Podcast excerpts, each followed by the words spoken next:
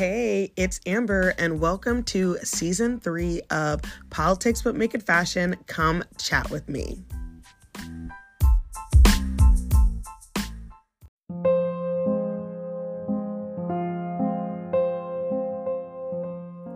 Seventy-two Hours of Hell: My Time in the VA is out now on Amazon. This short story is about my time being in the Veterans Affairs Hospital on a voluntary 72 hour hold. This journey through involuntary hold was marked by humiliation, broken promises, and a profound sense of vulnerability. My path towards seeking help was extremely challenging. Despite the setbacks faced, I hope my journey will lead other veterans and anyone else facing mental health issues to the care and support they might desperately require. 72 Hours of Hell My Time in a VA is available now on Amazon Kindle.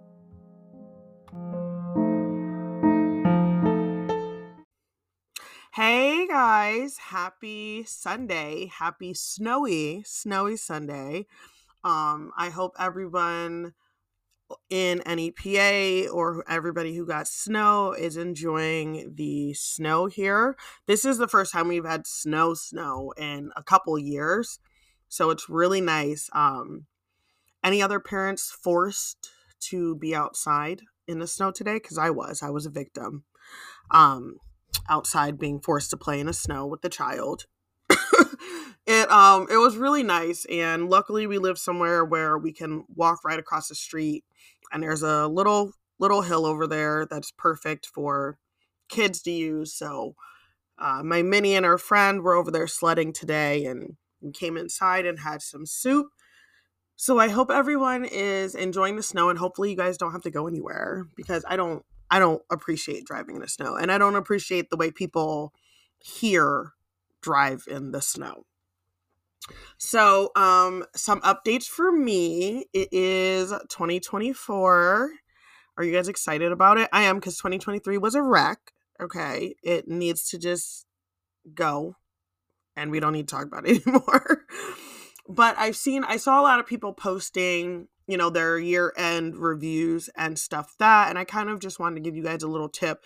So, one thing that I learned how to do when I was in the Navy was we would make these like I love me binders because every year you would ha- get evaluated for your job and you would write your eval pretty much. You'd write out all the stuff that you did. And most of the time, you do not remember everything that you did, you forget.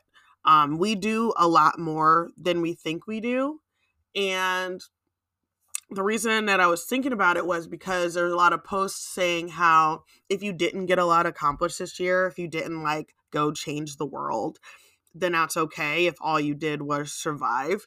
And I was thinking just in that as well, though, there's so much that we do that we don't even realize that we did or accomplished or a little like recognition here that you did something or there that you kind of forget by the end of the year.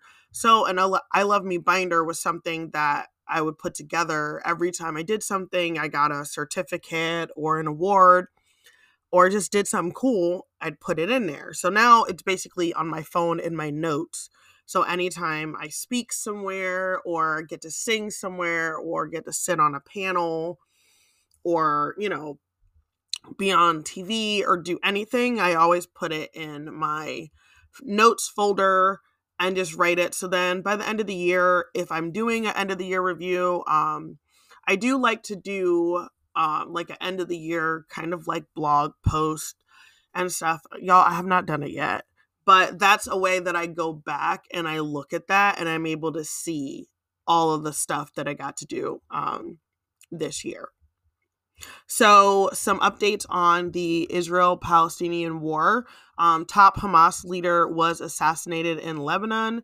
So, question could this now be a new front of the war in Gaza um, on Lebanon now because the Israeli army allegedly is assassinating Hamas leaders in another country?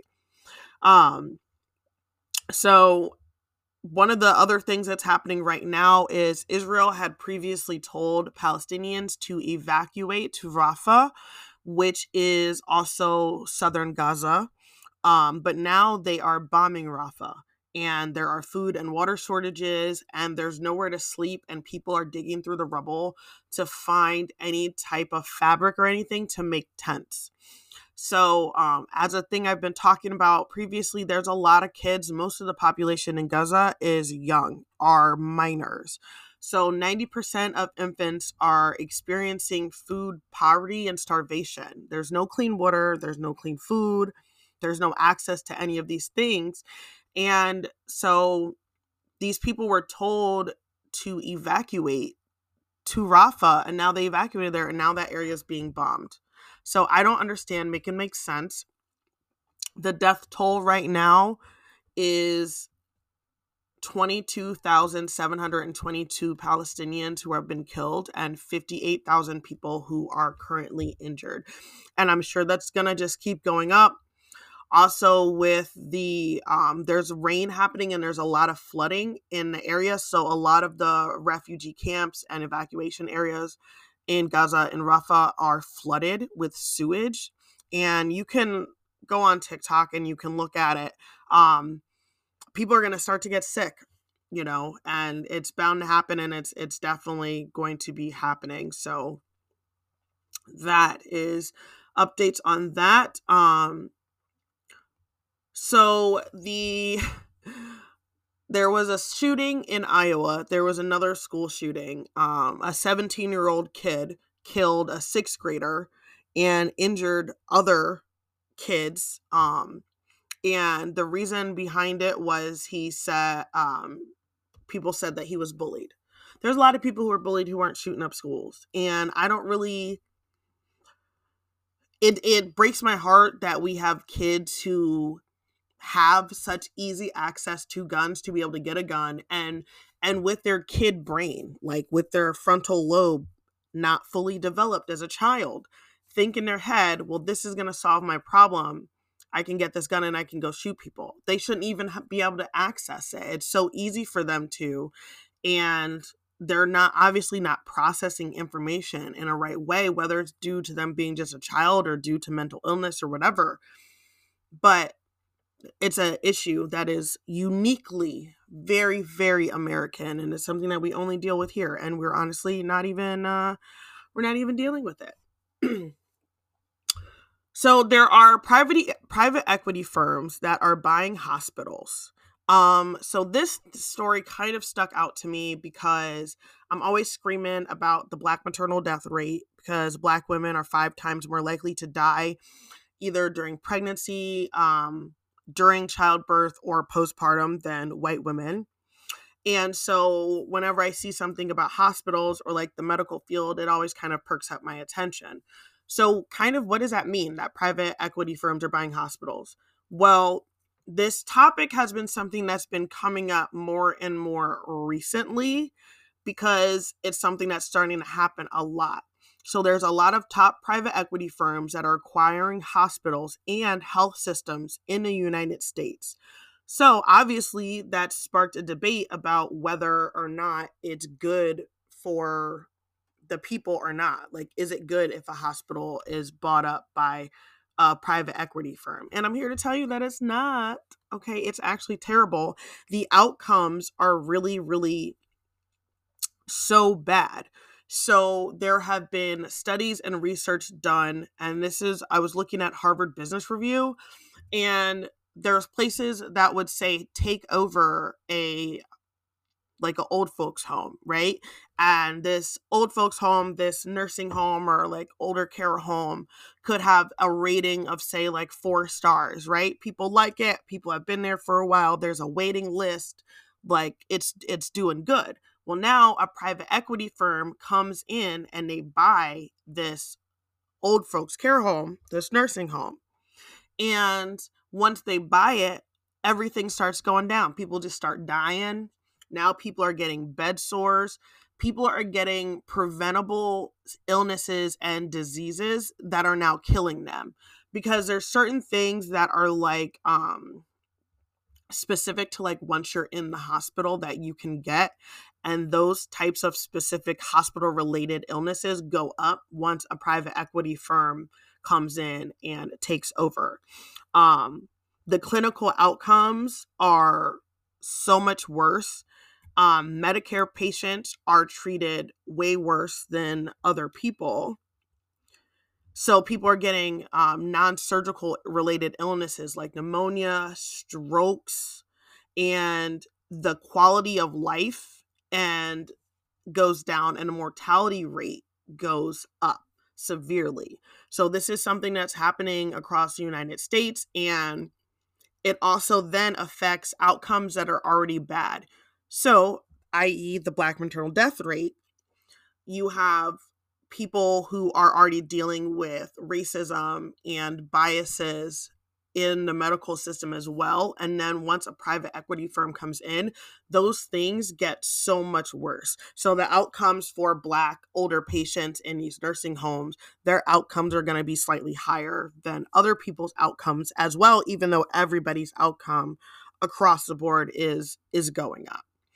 So that's just something to um, kind of keep an eye on. And when things go private, it it goes bad and when we think about private prisons and how their whole goal, and this is the same for the hospitals, their whole goal is to cut cost, is to make it as cheap as possible. So those things that people liked about a place, or maybe things that were perks, or even things that were just nice things to do for the people that were there, all those things gets cut, all those things go away, and they're running on the bare minimum. So now you have a lot of medical staff, nurses, doctors, um, just um, pharmacists, um, physicians, assistants, everything like that, they are getting cut because they're reducing costs.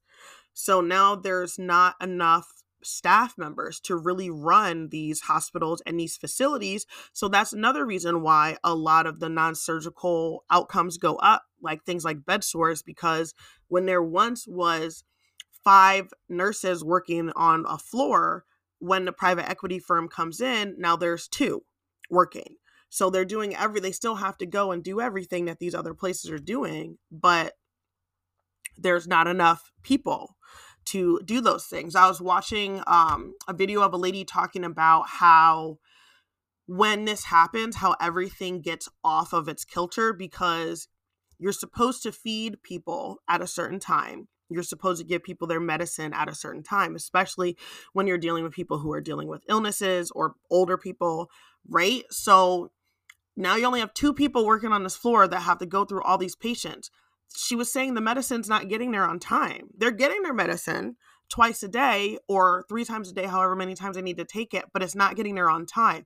And by the time they go around and do all the morning meds, get everybody their breakfast, get everybody their medicine, it's already time to they're running into the lunch medicine.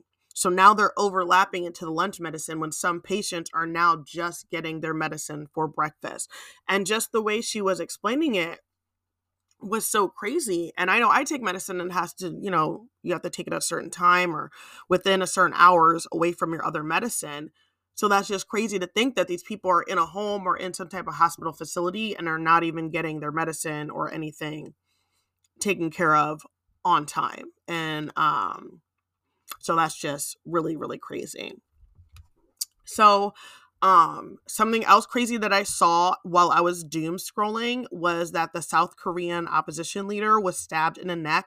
Guys, I don't know if they took this video down, but I literally was minding my own business scrolling and I saw this man get stabbed in the neck.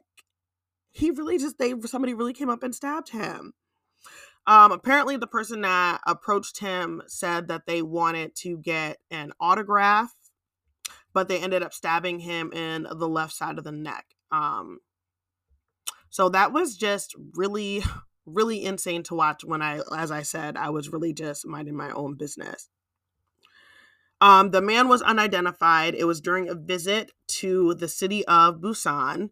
And shout out to my horror fans who only know where that is from the movie Train to Busan and as of right now he's okay. Um he's 59 years old. He was the head of the main opposition democratic party. He was airlifted to a hospital in seoul and he was receiving um, emergency care. So that was wild. I don't know if that video is still up there but i was just not really expecting that to happen um while watching that. So in Florida, because y'all know Florida's gonna Florida. Okay, we just we already can we already know. So any government official has to now file a financial disclosure form, right? So we have to do that up here as far as where I live in Scranton. Um, when I worked for the city, um, I was part of the mayor's cabinet and we all had to fill out financial disclosure forms and everything like that. That was pretty normal. I honestly thought that was standard practice. I guess that I was wrong with that. So, due to this, hella politicians are resigning because they do not want to fill out these forms. So, commissioners, mayors of cities, towns, villages, members of ethics commissions, they will have to file Form 6 to disclose their net worth, the value of each asset, liability, and income sources over $1,000. Officials may also provide their most recent tax returns and financial other financial disclosure agreements. So as I said, I thought that this was extremely normal. Apparently, in Florida, this is controversial. and a lot of the politicians i like i said are mad about it and they feel like it was invasive and an overreach i don't really think so but a lot of people are resigning because they do not want to fill that form out i don't know i feel like they should have to fill it out and to me if you don't want to fill it out why don't you want to fill it out then Hmm. What's the reason? There must be some reason behind it. Because otherwise, you would have no issue listing your financial disclosure or whatever. So that it seems shady to me. And also, other places really need to do that because it should be standard practice and that should be really, really normal. Um, so I don't know if some of you guys have seen the conversation, the discourse over young girls in makeup stores, but it has been something I've seen. And if you guys know me, you know I love makeup, jewelry, like all all of that kind of stuff. I love skincare. So people were specifically talking about stores like Ulta and Sephora. So for me, I don't really honestly ever go to Ulta and Sephora. When I was stationed in Virginia, I used to go to Sephora all the time. Um, I bought most of my makeup there, and I also would get my hair done at Sephora. There's a girl there who could do a blowout like nobody's business. I would go there, I'd get my hair done, I'd buy my skincare, shampoo, makeup, everything from there. Once I got back up here, honestly, I don't ever really go to Ulta or Sephora anymore. I normally will just buy my makeup and skincare online. And that's how I normally do it. Or if it's something that they carry at like Target or Walmart or whatever, if I'm there buying stuff, then I'll grab it when I'm there. But people are complaining that teens are taking over these spaces and not just teens like kid kids like 10 year olds 7 year olds and that they're wanting to buy all of these skincare products including ones that contain retinol and different things so products like drunk elephant which are for women of a certain age who are trying to help their skin keep it together not for 10 year olds who have perfect little 10 year old skin with still their little baby fat cheeks so I guess not only are kids trying to go in there and buy things that they shouldn't be using, so that's part of the conversation is, you know, whose issue is this? Whose fault is it? Is it parents' fault because your kids are trying to buy the stuff they shouldn't be using? Parents giving their kids money to just go buy stuff, or apparently there's been a lot of parents coming in buying their kids this kind of stuff. So for me, I kind of took a little bit of a different approach, unpopular opinion, because I did a lot of research on makeup and different things. My daughter has a red dye allergy, and also there's a couple of really great documentaries on Netflix and on Tubi, I believe, about just the makeup industry and skincare and how the FDA does not regulate makeup, and also how kids' makeup is like hella not regulated or anything. They just be putting shit in there. So the makeup that you buy from places like Claire's or Five Below or anything like that, that Walmart, like the little kids eyeshadow packets or like little their little bubble bath or all that stuff is so bad for you. It's toxic. A lot of the makeup includes asbestos, and a lot of it also included things like lead in them. And these levels were not safe levels, they were above and beyond. And that goes for the makeup and perfumes and lotions and the stuff that they sell in places like Claire's. And to top it all off, Claire's is so expensive for their little fake stuff. Like there was there was a bracelet in there that was like $30 for a little fake bracelet. So as a parent, if I'm going to buy my kid a bracelet, I'm probably just going to buy them a real bracelet from somewhere. Do you know what I mean? And if I'm going to buy them a little cheap bracelet, I'm buying them like a little cheap bracelet from the dollar store. So for me, I understand parents going into places like Ulta and Sephora to try to buy things for their kids just because those things are a bit safer, a bit more regulated, and you actually know what the ingredients are. A lot of those makeups and lotions and different things that are for kids don't have ingredient list on them at all. They're nowhere near because it's considered fake and play. So it doesn't have to have the same standards that other things have. Now, mind you, the standard for actual beauty care products and makeup and all those things are treacherous they could be better but when it's considered for kids or like play makeup and different things like that they have none and it's just so much worse.